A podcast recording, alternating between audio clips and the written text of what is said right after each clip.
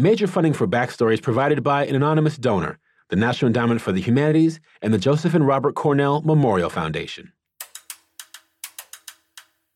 From Virginia Humanities, this is Backstory.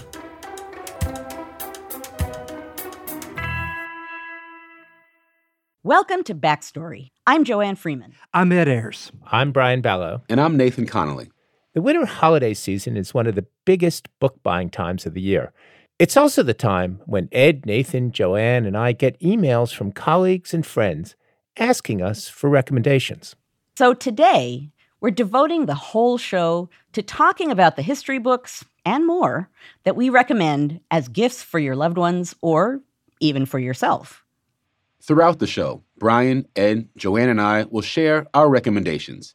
Our guests, historian Doris Kearns Goodwin and graphic novelist Nate Powell, will give us their picks too. And all the books and such that we mention in today's show will be on our website, backstoryradio.org. Okay, Ed, what do you recommend we read this winter? Well, I want to be honest with people. I kind of colored outside the lines by the time we get to my third recommendation. and I'm just hoping I'll get partial credit. But let me begin with the two that do fit the assignment. My first book is, in fact, a book, albeit one with lots of photographs in it. Photographs taken by Andrew Lichtenstein, with essays coordinated by his brother, Alex Lichtenstein, who's editor of the American Historical Review.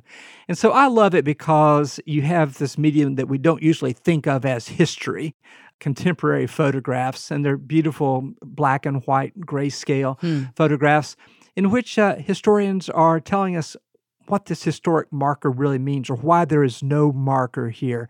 And so I found it just to be a remarkable evocation of the hmm. historical landscape that surrounds us everywhere we go. You know, one thing that historians are trained to do is to see ghosts, you know, to see people around us that other people don't see, to remember, oh, right where we're standing now, something else happened. This book helps us see that in a way that no other book I've ever read has. Mm-hmm. The second book I want to recommend is of the most familiar genre of all a biography. Uh. And it's perhaps of the most familiar personage for a biography in American history, none other than Abraham Lincoln. Just what we needed another Lincoln biography. you would think. Uh, that's a fair initial response, Brian, that just makes my recommendation all the more precious because uh, it's written by William Freehling, who's a long time, just really original, bold historian of 19th century America. And he decided that you know, we know Lincoln pretty well in the White House. We know what he did, like you see in the movie of Lincoln, but how did he get there? and really what was the road like to get there. And it turns out that at every juncture, he was met with defeat and frustration. Upon finding his son stretched out beneath a tree, reciting his latest volume as if in blab school, the illiterate father would rage about wasted time and lazy offspring. The lad would pick up the axe, mutter, if at all, beneath his breath, and search for another few minutes to filch from grunt labor. Only during an occasional month did his father allow Abraham to attend Indiana blab schools. I hain't got no education, Tom later explained, but I get along far better than if I had. This is one of the things that helps us understand that he was, in fact, self made, but he also would not have reached what he did had he not had other people pushing um, from behind. So I thought, you know, I'd read everything I ever wanted to read about Abraham Lincoln, frankly, but I picked up this book because I knew Bill Freehling and I started reading it and I couldn't believe just how fresh and new every part of the story was. So I like this because it's a way to remind ourselves that even though we think a topic has been done, even the most familiar, most written about subject in American history can be done again in ways that let us see it again. The third thing I want to talk about is where I'm going to get in trouble because I use my three precious choices to select a video game of all things. Yes, I love Ed Ayers. Uh, yeah. Fantastic. well, you know, I'm bold. And it's called Red Dead Redemption 2. I don't know if you have a long enough attention span to listen to this or not, Brian, but it's the most profitable entertainment product ever created.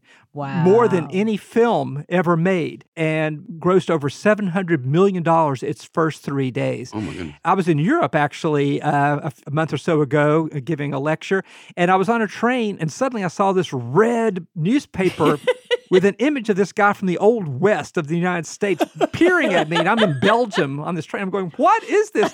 And it says Red Dead Redemption 2. And apparently I missed Red Dead Redemption 1 because, because this was news to me. Then I, I read articles in the New Yorker and the New York Times. It said this cost billion dollars to make. 2,000 hmm. pages of script. You can talk to every character in the story, and those characters include non stereotypical game roles like Native Americans and women. Wow. And they all have their own histories. So I thought that was just incredible. And it evokes the landscape with photorealism, all the different kinds of landscapes that we know. And so, for no other reason than this is a new imagining of the past uh, and a capacious vision of the past, um, and translating it into forms which people might not otherwise come across the past, I put it on my list.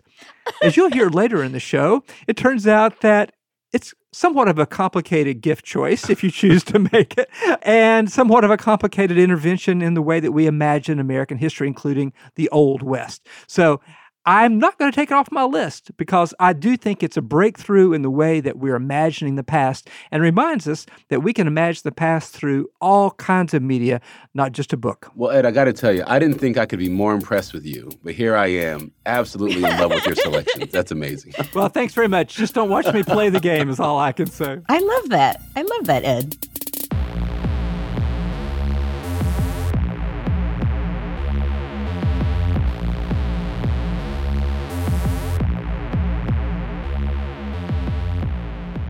As well as sharing our own favorite reads this week, we've also invited other writers to share their picks of the best books out there. Earlier this year, historian Doris Kearns Goodwin joined us on Backstory to discuss the career of, again, Abraham Lincoln, but this time the lawyer. Hmm. While she was here, she gave us her three recommendations for holiday reads. Well, I think, you know, in the most recent years, I would identify Chernow's Hamilton, mainly because it gave birth to a one of a kind, dazzling musical, which I saw not too long ago, that brought history to life for people of all ages. And to see young people being able to memorize those songs, singing them in middle school, I mean, it's just thrilling for someone like me as an historian to see that love of history really put into the hearts really of, of a whole generation of young people as well as old people. I mean, I've heard old people singing the songs too.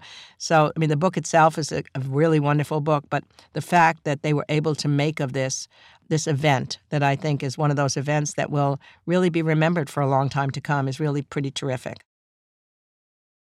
Alexander Hamilton by Ron Chernow.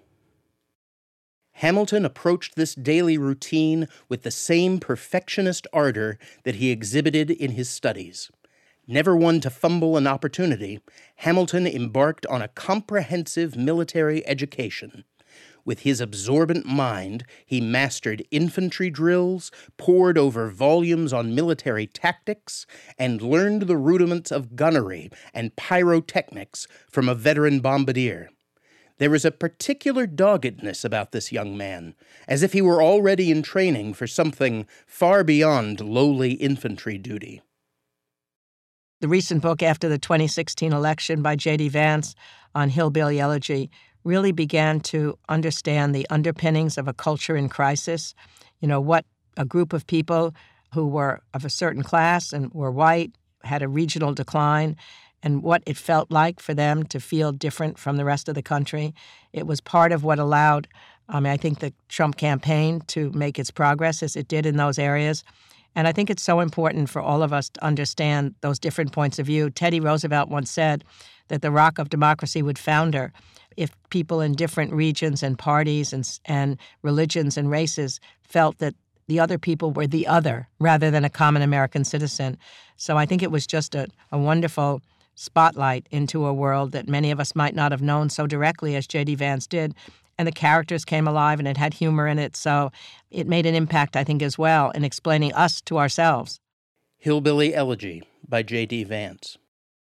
We're more socially isolated than ever, and we pass that isolation down to our children.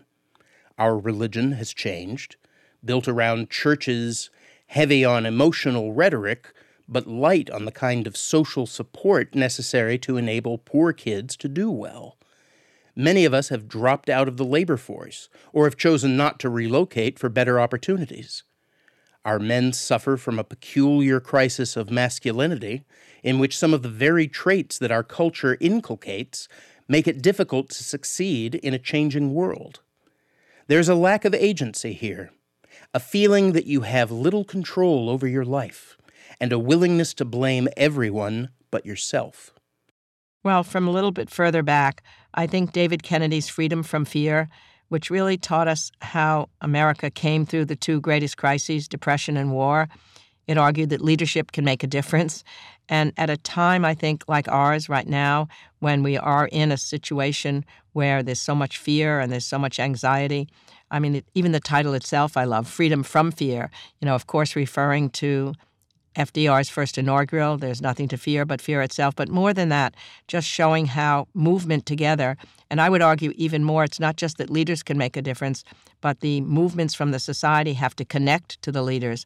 You know, just as Lincoln was said to be a liberator, and he said, no, the anti slavery movement did it all without a question, the progressive movement, which built up, which dawned really at the turn of the 20th century and lasted through both Roosevelts, was so important in what was possible for the Square Deal and the New Deal and the civil rights movement for Lyndon Johnson.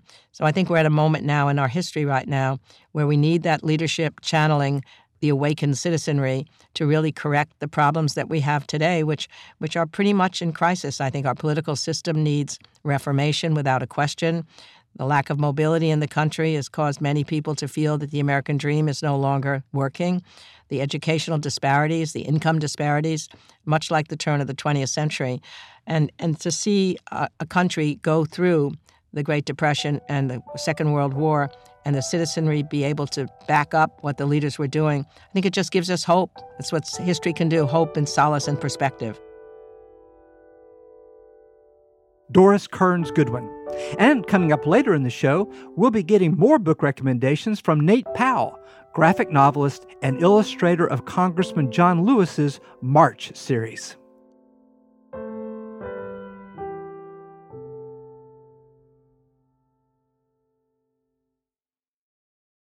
But before that, Brian, if I remember, you got a little bit of ribbing from our backstory producers after our summer read show, where you chose to recommend three books about bureaucracy.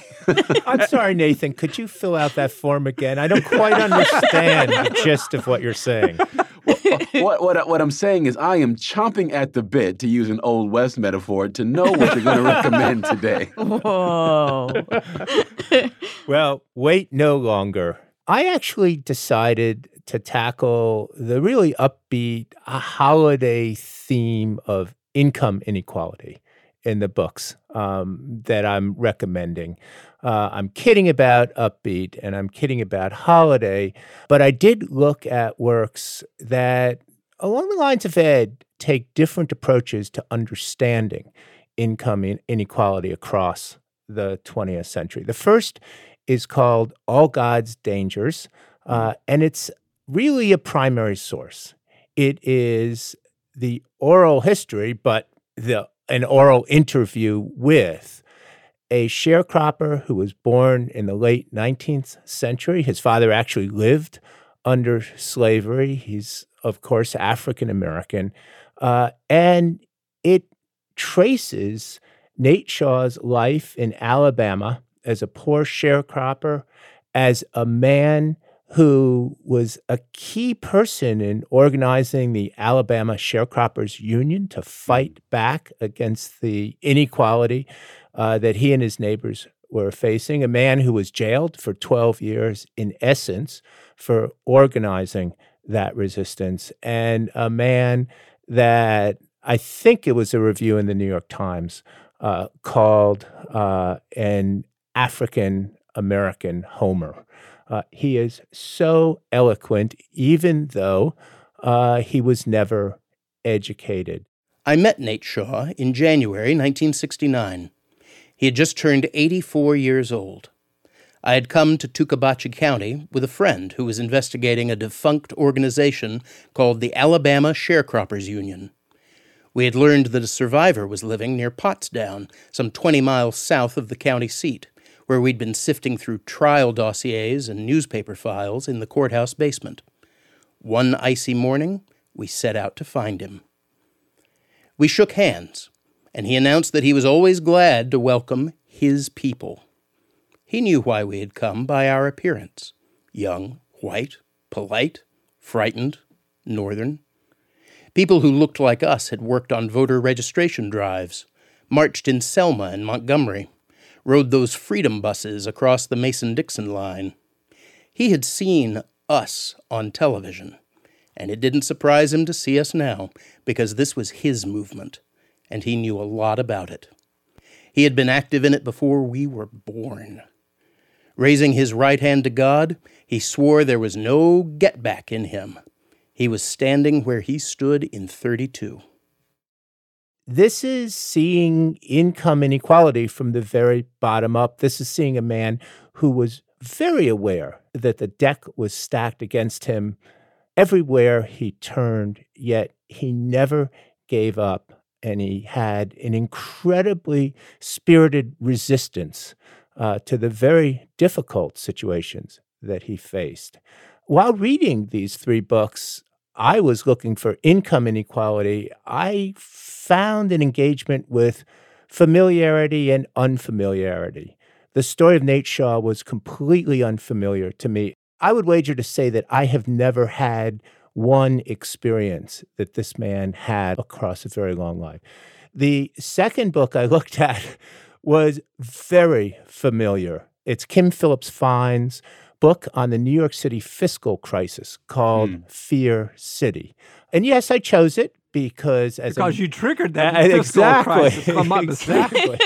I put the crisis in fiscal in New York City. uh, no, a, as a young whippersnapper, pretty much right out of college, I moved to New York City and worked for here it comes, Nathan. You want bureaucracy. I worked for the special deputy controller of New York City, and the special deputy controller provided technical assistance to the Emergency Financial Control Board. Uh, but I was very, very much at the heart of this. And of course, I saw it from the perspective from the Felix Rohatyns and the high flying white men, elites all, who were genuinely trying to solve New York City's fiscal crisis. What mm. Kim Phillips Fein does is use history to step back and look at the idea behind New York City, an idea that said city government can actually help uplift the working class. Mm-hmm. It can provide free college educations to people at City College and then City University.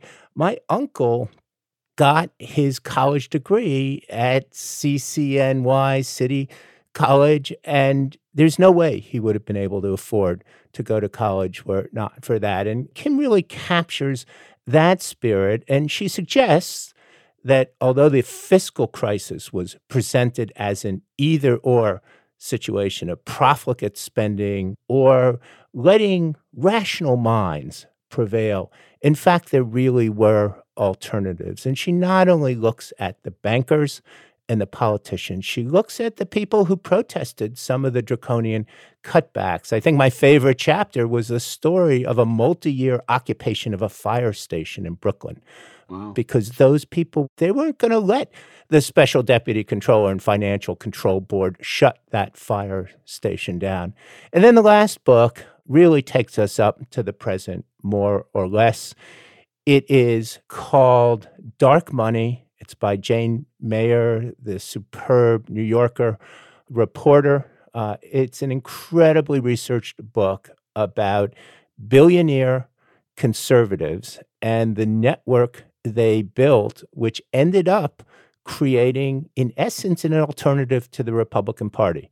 And if you want to understand why the Republican Party has, in essence, been taken over by far right wing advocates of lower taxes on the rich and no government regulation, in essence, if you want to understand not just Donald Trump, but where we are today, you really have to understand the 40 year effort by people like Charles and David Koch to use their billions in order to have a voice in politics, and Mayer argues a disproportionate voice in hmm. politics.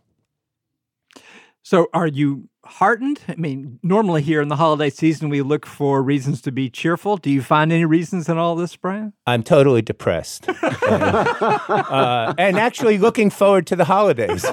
I, well, I wanted to say the titles of your book, Brian Fear, Dark, and Danger. Happy holidays.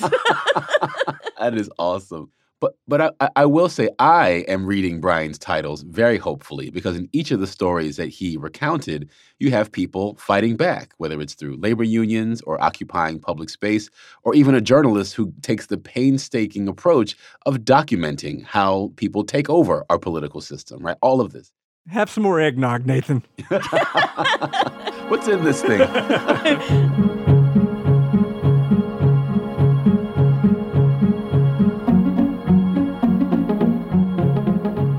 If you enjoy Backstory's book recommendations, you might want to join Bookstory, Backstory's online book club for people who love history as much as we do. It gives you the chance to discuss a different history book each month. Interested in joining the club? Visit backstoryradio.org slash bookstory.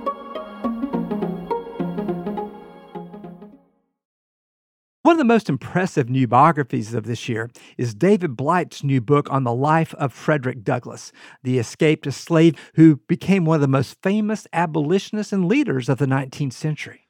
Unlike many radicals, Douglass lived to see his dream, the abolition of slavery, realized. But his was a long life. He lived into the era of Jim Crow and lynching, and in the last decades of his life, he struggled to cope with his fame, his family, and his finances. I spoke to David Blight, and he told me he discovered a treasure trove of papers and letters held in a private collection, which helped him flesh out those last three decades of Frederick Douglass's life. The reason I did it is the encounter I had with that private collection owned by Walter Evans in Savannah, Georgia, an extraordinary collection of Douglass manuscripts and particularly scrapbooks from his family that opened up particularly the last third of Douglass's life. Reading your book, I can also see how exhausting it would have been to have followed Douglass through all the twists and turns of every controversy, many of which were in his own head. The first dilemma any biographer of this character faces is the autobiographies themselves. He wrote 1,200 pages of sometimes very self reflective autobiography, full of tremendous storytelling and some of the greatest uh, passages and metaphors we have about the meaning of slavery. But in those 1,200 pages of three autobiographies, he says almost nothing about his private, uh, personal, domestic life, his family, his two marriages, and his very important relationships with his three sons and his daughter that part of his life, you just have to keep pushing to find uh, by other means. Those became, in some ways, the biggest challenges and sometimes the most intriguing parts of chasing down Douglass. you pointed out how important Douglass's family was to him, even though, you know, uh, his first wife, he sort of kept hid or pr- protected. Uh, and the second wife brought controversy as well as comfort to him. Can you kind of give us an overview of those two women and the roles they played in his life? Sure. It's remarkable. Uh, his first wife was Anna Murray. He met her in Baltimore when he was a teenage slave. She was a free black woman, worked as a domestic servant, and she bravely followed him out of slavery uh, up into New York and then into Massachusetts. They were married 44 years. There's one mention of her in 1,200 pages of autobiography, and she is called My Wife. And she almost never traveled with Douglass, partly because of raising the family and keeping the home fires burning, but also because she really didn't share his intellectual, professional worlds. So it was a difficult marriage. We have plenty of evidence of that, including recollections written in three remarkable memoirs by three of Douglass's children. She had a stroke in the summer of 1882 and died about a month later. She had been the center, there's no question, of that family. And Douglass came apart, I'm convinced of that, for at least a few months in the wake of her death. But a year and a half later, he married a younger woman, 20 years younger, a white woman, a very educated woman, Mount Holyoke graduate uh, named Helen Pitts. Grew up in an abolitionist family. She had serious anti slavery credentials. But she came to Washington to work, which lots of Americans did in, during Reconstruction. And when Douglass became Recorder of Deeds in the Garfield administration, she was hired. She worked there as a clerk, and she sat in the desk right next to Rosetta, Douglass's daughter. And on a day in February of 1884, a reporter walked into the office at 3 p.m. or so and said to Rosetta, Did you realize your father just bought a marriage license down the hall here in City Hall? that marriage overnight became, without comparison, the most scandalous or controversial marriage of the 19th century. It was all over the press for months, and it did not sit well with his children. Rosetta was almost the same age. Was it a scandal in both the black press and the white press?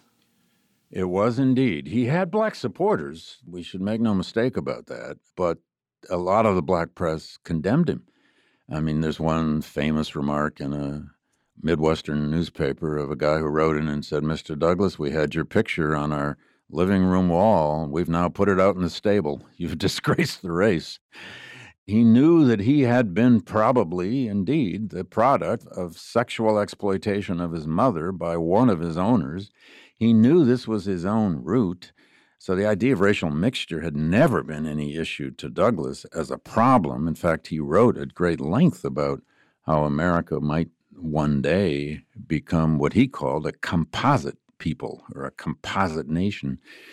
In fact, he left probably the most astute analysis of the concept of race of almost any American of the 19th century.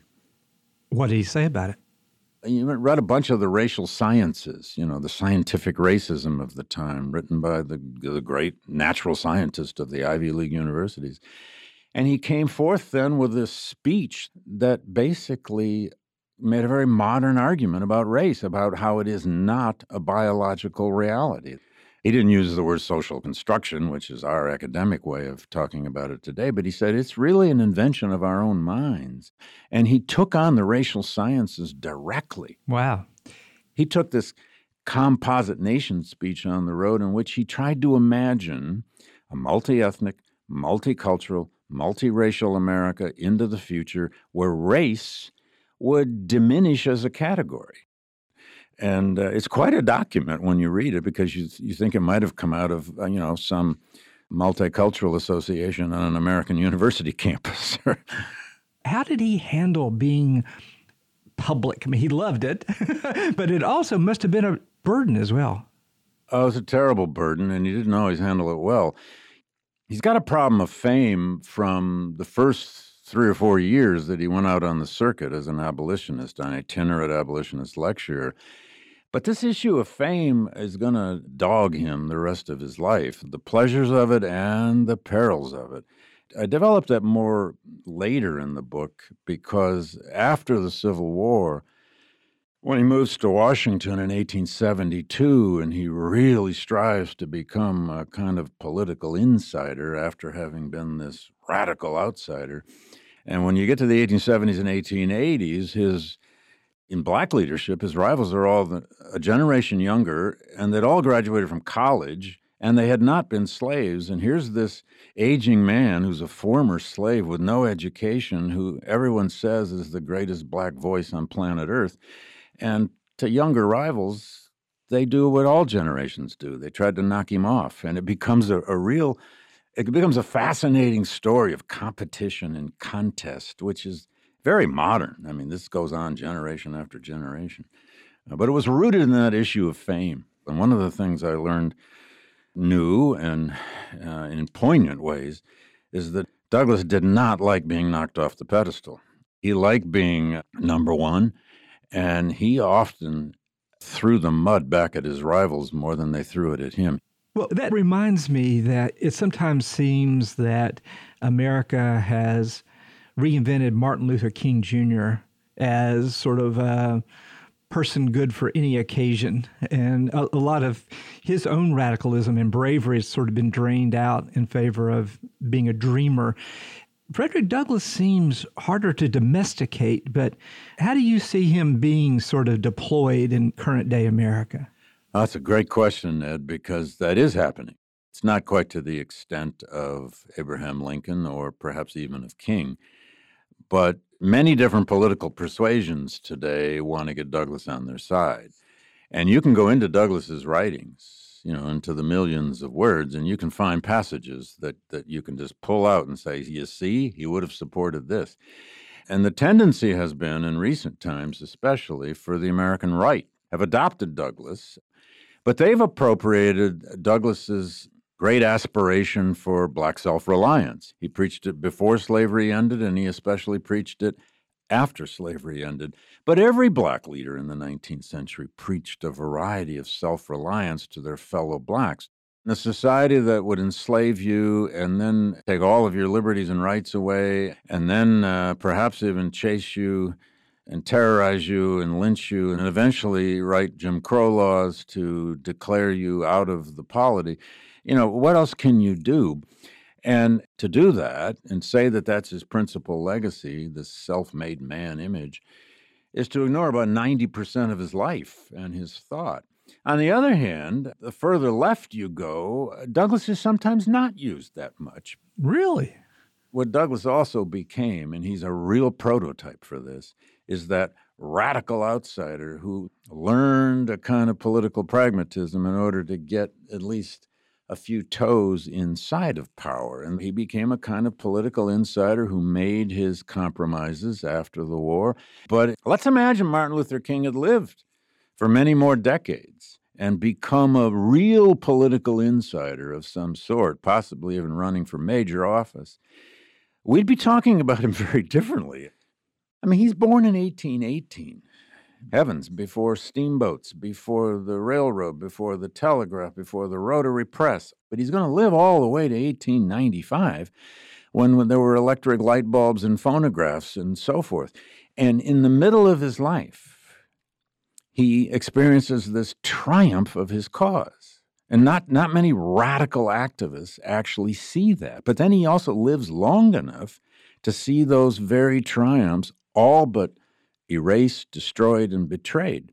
And so he's going to have to assess or explain and interpret all of those changes within that vast trajectory. And for him to have been consistent would be ridiculous. He's the embodiment of many kinds of contradictions, which is part of what makes him interesting. And part of what makes your book so interesting, too, David. Thank you so very much. I could talk for hours about this, and thanks for joining us here. You got it. Okay, Ed. Thanks so much. Bye bye.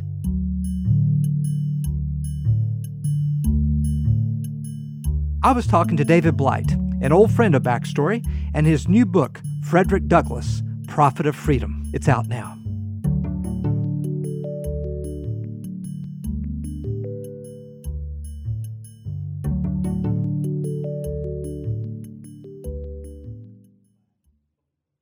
Now, Joanne, I hear a distant drum roll.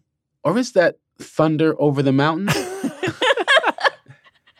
what are your reading recommendations? That's a little daunting as an introduction there, Nathan.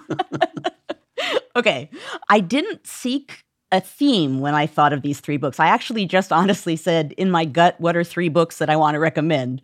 I'm going to circle back at the end to the theme because it, it struck me after I had picked them all. There's a solid reason.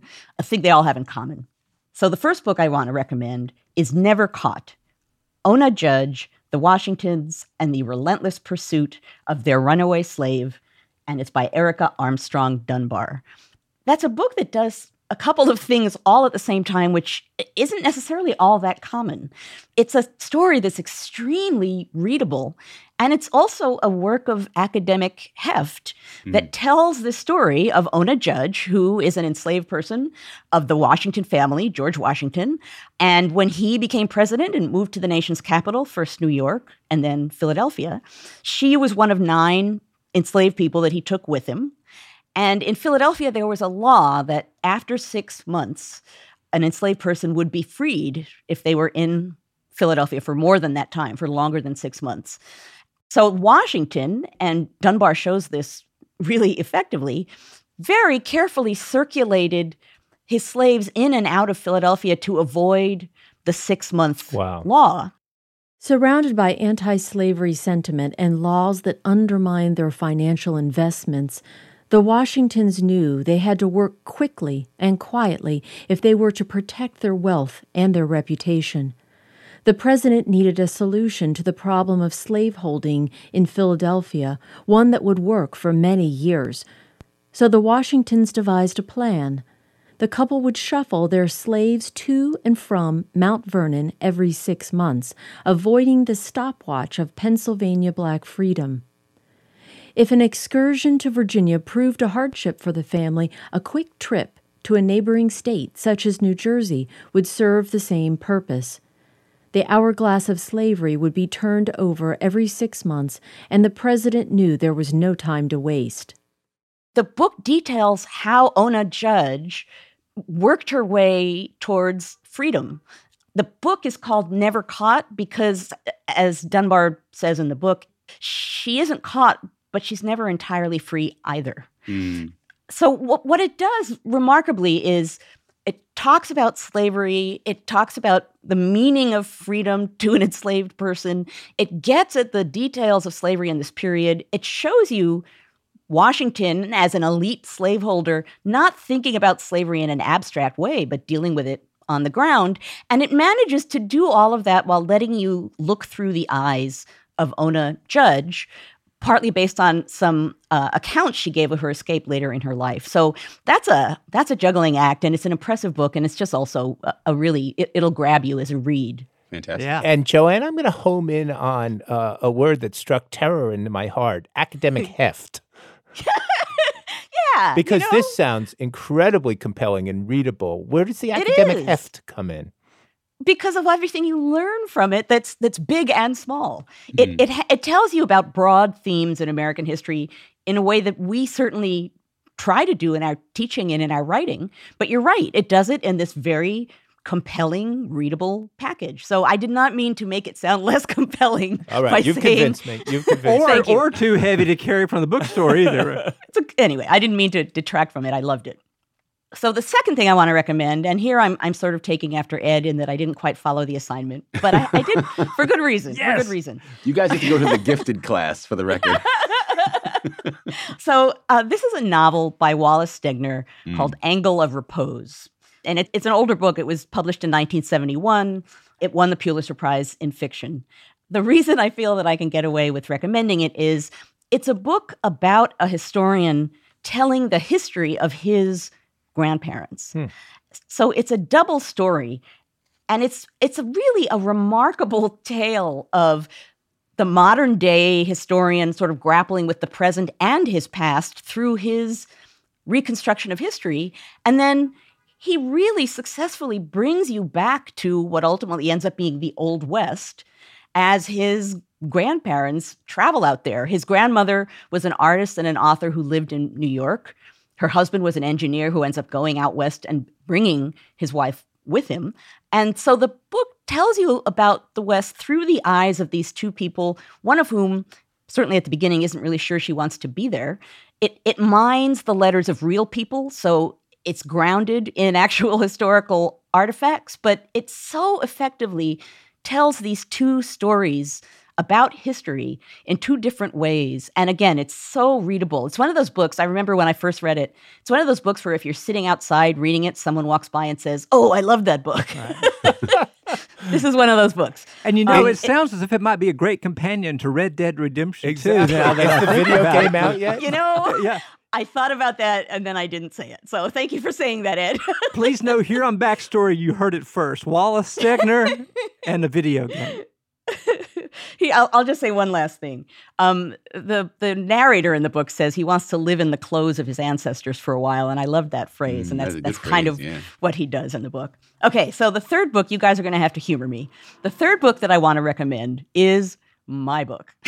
I've, I've, read it. It's yeah, great. It's a great book, and it has academic That's awesome. besides being readable compelling with academic heft. I can apply that to my own book. Um, I, I, I debated about suggesting it. And then in the end, I did. And the reason I did is this circles back to the theme I mentioned at the beginning. What I realized all three of these books have at their core is they're all telling a really big story through the eyes of one person. Mm. And thus also telling a small story that reveals so much in the course of unfolding. So, whether it's this historian reconstructing his ancestors' life, or whether it's Ona Judge, or in the case of my book, The Field of Blood Violence in Congress and the Road to Civil War, whether it's through this clerk who I put at the center of the book and who's in Congress in one way or another for decades and, and witnesses the violence in Congress, and you experience that partly through his eyes. In one way or another, all of these books are dealing with big themes, you know, the road to civil war, slavery and freedom, the, the, the, myth of the Old West, but they're doing it through the eyes of one person in a way that I think is really compelling and, and that makes that sort of book typically a, a really good read in addition to having a larger message. Just to give our listeners a sense for the little and the big, this is a guy who decides finally – because he works in Congress, he he's needs to buy a gun. He needs to pack. Uh, and he talks about that in the same letter, as I recall, that he talks about underwear shopping. and there you have my favorite quote from the book. Yes, yeah, um, he he does well, and that's the story that led me to plant him as kind of the spine of the book. He starts out the book. His name is Benjamin Brown French. He's a clerk from New Hampshire. He's not a famous person in any way. He has a great diary. And at the beginning of his time in Washington, he arrives as what would have been called a dough faced Democrat, meaning he would do anything to appease the South. And that's all he's about save the Union, promote his party, and appease the South on everything, including slavery. By the end of the book, he goes out to buy a gun in case he needs to shoot Southerners.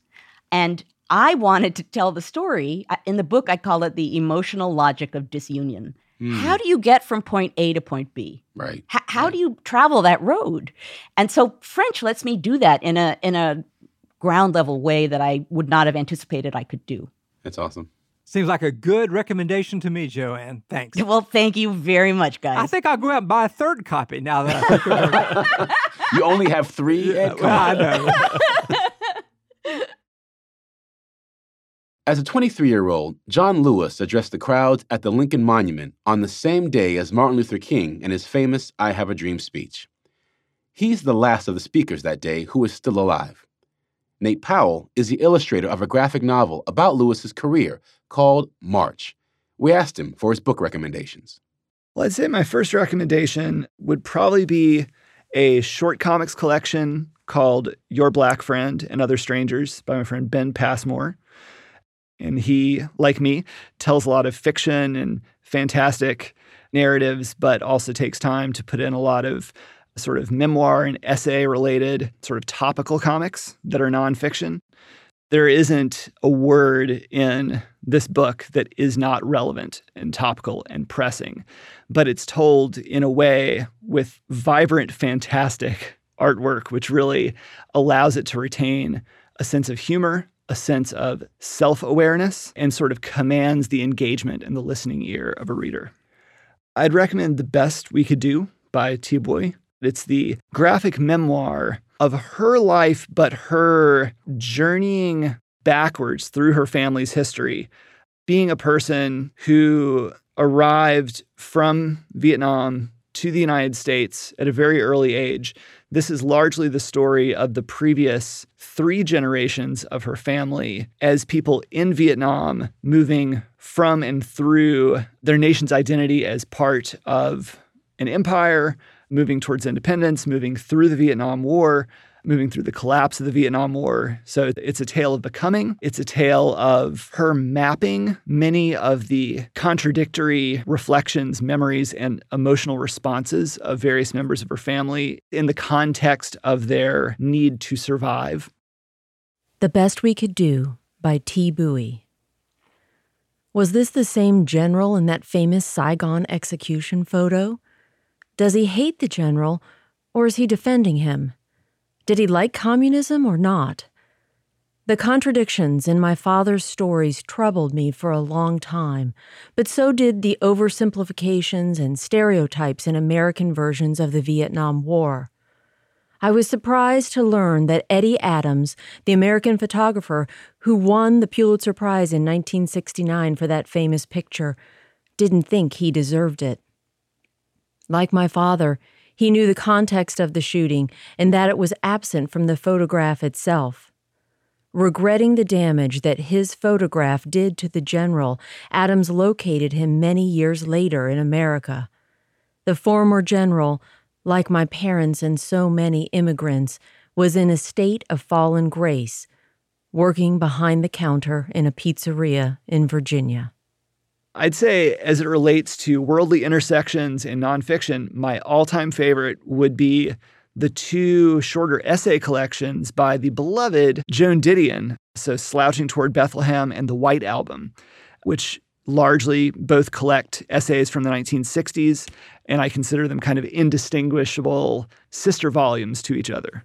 I mean, Joan Didion's prose is just perfection. The restraint on any kind of sentimentality is so strong and just sorrow, anxiety, loss is present in the essay slouching toward Bethlehem. Like the chilling end of that essay where she goes into this sort of alternative living warehouse situation where there's like this three or four year old kid on acid, you know, around like an open flame or whatever. There's just like really bizarre stuff happening.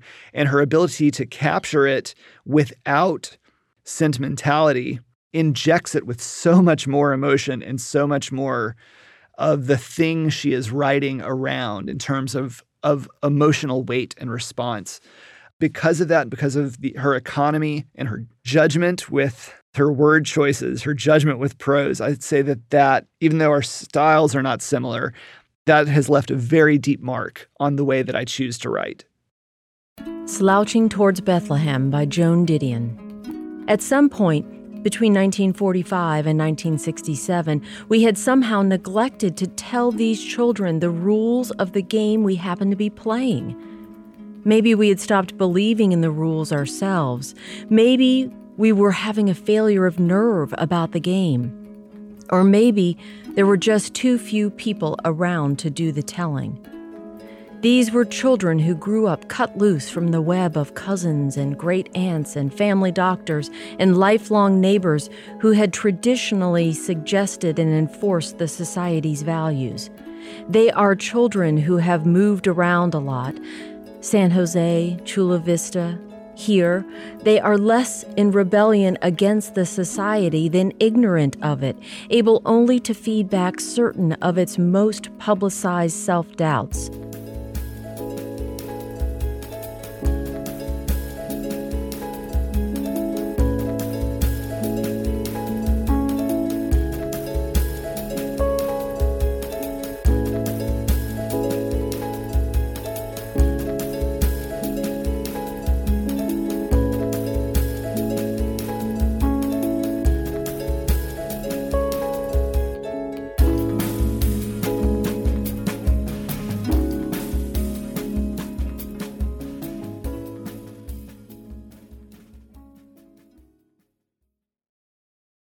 Okay, Nathan.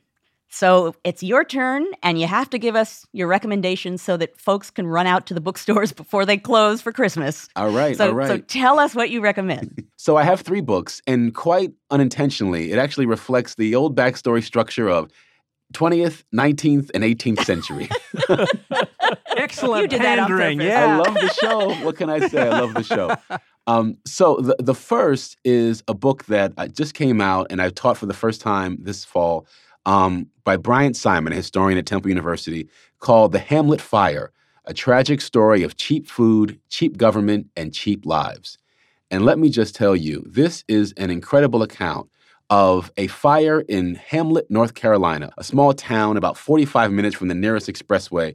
And in 1991, September 3rd to be exact, there's a terrible fire at a chicken processing plant in which 25 workers are killed and 55 are injured. What, what Bryant Simon does with this book is really incredible because he takes this moment of industrial tragedy and not only connects it to the long history of industry and workers' rights, but also really does tell the story of the modern South, again, through a very small place and in amazing detail. So it's the emergence of cheap foods like chicken tenders and how they affect the body through hmm. the constant eating of this for people who are poor. It's about the depressing of wages over the last 30 years.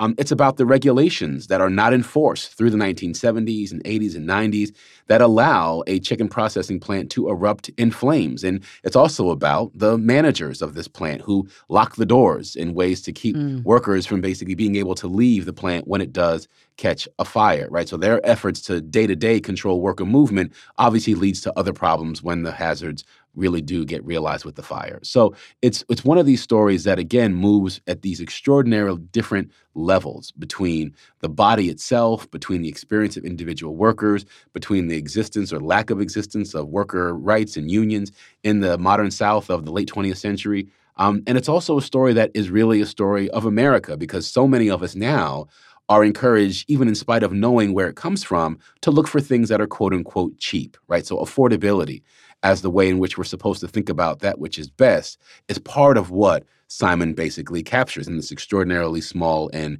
really intimate depiction. Bryant Simon, The Hamlet Fire, a tragic story of cheap food, cheap government, and cheap lives. New Press, 2017. Cheap relies on one other essential factor a carefully constructed cover up. In 1991, three golden fried chicken fillets made at Imperial Food Products, along with an order of fries, cost $1.99 at Shoney's. This price, however, hid the real costs of the social system that allowed a company like Shoney's to charge so little for heaping plates of calorie dense foods.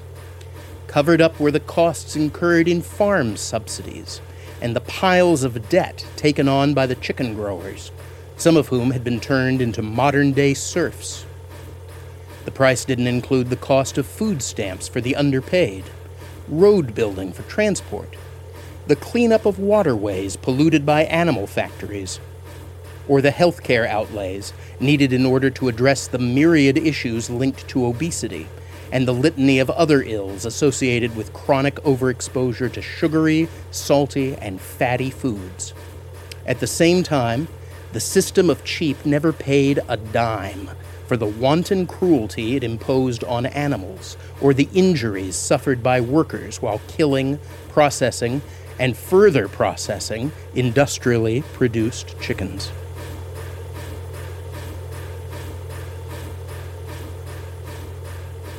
Yeah, Nathan, I, I, I would call it the political economy of cheap.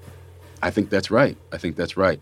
And and the thing with Simon that's incredible is that he takes this town that used to be a really important epicenter of 19th century industrial rail economy and then really moves it through and sees how the expansion of highways or the development of suburbs and the way America grew, sometimes in unintentional ways, still had very real consequences. So much so, in fact, that your best chances were really about luck. So he has this mm. amazing mm. introduction where he talks about different workers who are luckier than their counterparts who maybe didn't make it out of the fire or didn't get, you know, uh, a, a, settlement from the company or didn't get something else that they hope to have as a future by living and working around this plant. That's very powerful. What else you have?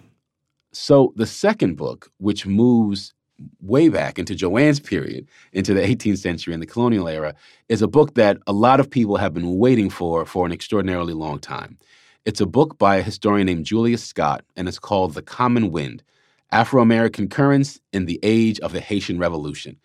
Now, Scott wrote a dissertation in 1986 that became a sensation. He has, by many accounts, the most widely cited dissertation of wow. any history dissertation ever written, right? And what Scott did was find a way to capture all of the currents of communication, all the flows of workers and sailors and of slaves through the Atlantic world that allowed the Haitian Revolution to become a global event. So, what we Hmm. now know as the making of the first Black Republic in the modern world happened in part, obviously, through the efforts of slaves on the ground in a place called Saint Domingue, now Haiti.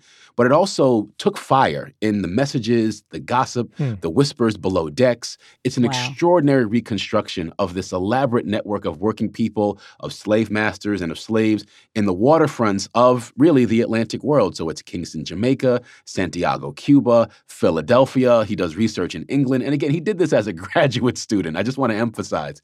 And I have a question regarding that. So, what led? It sounds like it certainly should have been published before now. So, what led to its appearance now? There are a couple of things, in fact. Julius Scott struggled and has continued to struggle with health. I mean, he has a, an Mm. extraordinary health condition, and he has been able to soldier through and do his teaching in spite of struggling with diabetes effectively for a very long time.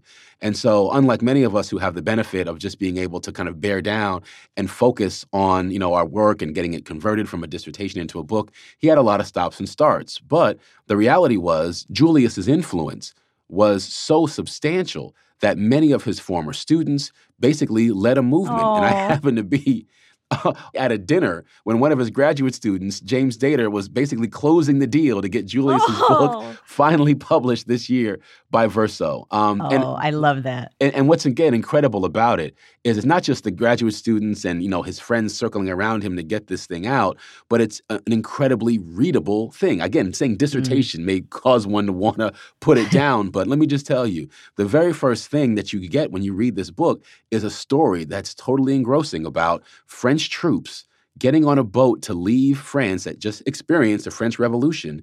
And they're wearing banners and they're wearing sashes that say live free or die. Hmm. And they're getting on this boat to go suppress the slave revolt in Haiti.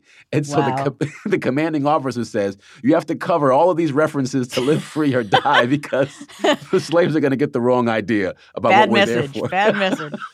But it was Wow. so far ahead of its time, too. He really anticipated Yes. what we've been sort of discovering over Right. the last quarter of a century. So, Absolutely. so absolutely. it's a really encouraging story. Wow. The third title is also set in the Caribbean, or at least it ends there, and it's written by Martha Hodes. And the book is called The Sea Captain's Wife A True Story of Love, Race, and War in the 19th Century. And it came out with Norton over 10 years ago, 2007. But this is a book that just keeps on giving. I, I probably read it, you know, once every other year. And it's remarkable in both its scale and scope, and again, in its intimacy. Hodes finds effectively a box of letters at an archive at Duke University of 500 letters written by a woman and to and from her family members, a woman named Eunice Stone. And she's working as a washerwoman in Massachusetts in the antebellum period.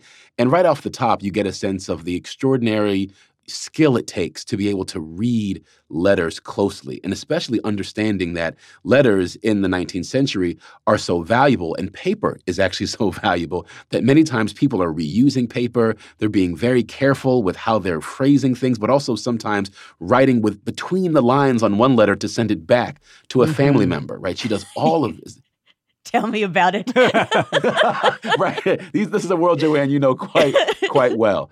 So Eunice Stone is part of a family that is effectively splits during the middle of the 19th century, during the Civil War. So Ed and all you Civil War aficionados out there will find something in this totally uh, familiar with what you know in terms of families being split Right. over this conflict. And so Eunice Stone travels to Mobile, Alabama, which is a part of the Caribbean as well. So it's a transnational city.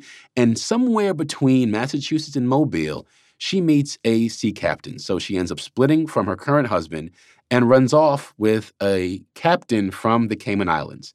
This is the kicker for me. The captain's name is William Smiley Connolly.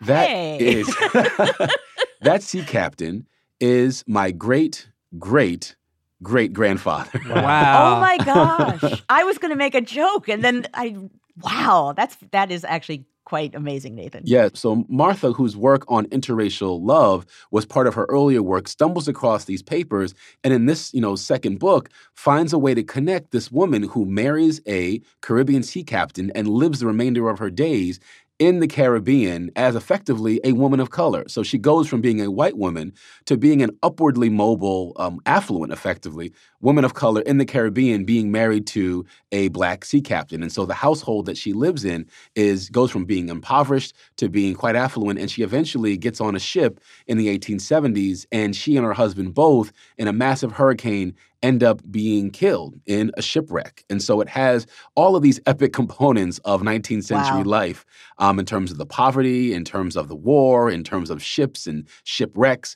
And eventually, you know, it winds up in the Cayman Islands where William Smiley Connolly's son and then grandson and then great grandson basically are my forebears. And so it's a family book that has all kinds of extraordinary connections. Um, and I, I do teach it, not just because it's a family story, but it really is one of the most immersive experiences as reading history Hmm. goes that I've seen. Well, that seems pretty compelling. You know, it seems like I have a lot of reading to do. Uh, all Yeah, these and game playing. well, there's for that me. too. Yeah. That's going to do it for us today, but you can keep the conversation going online.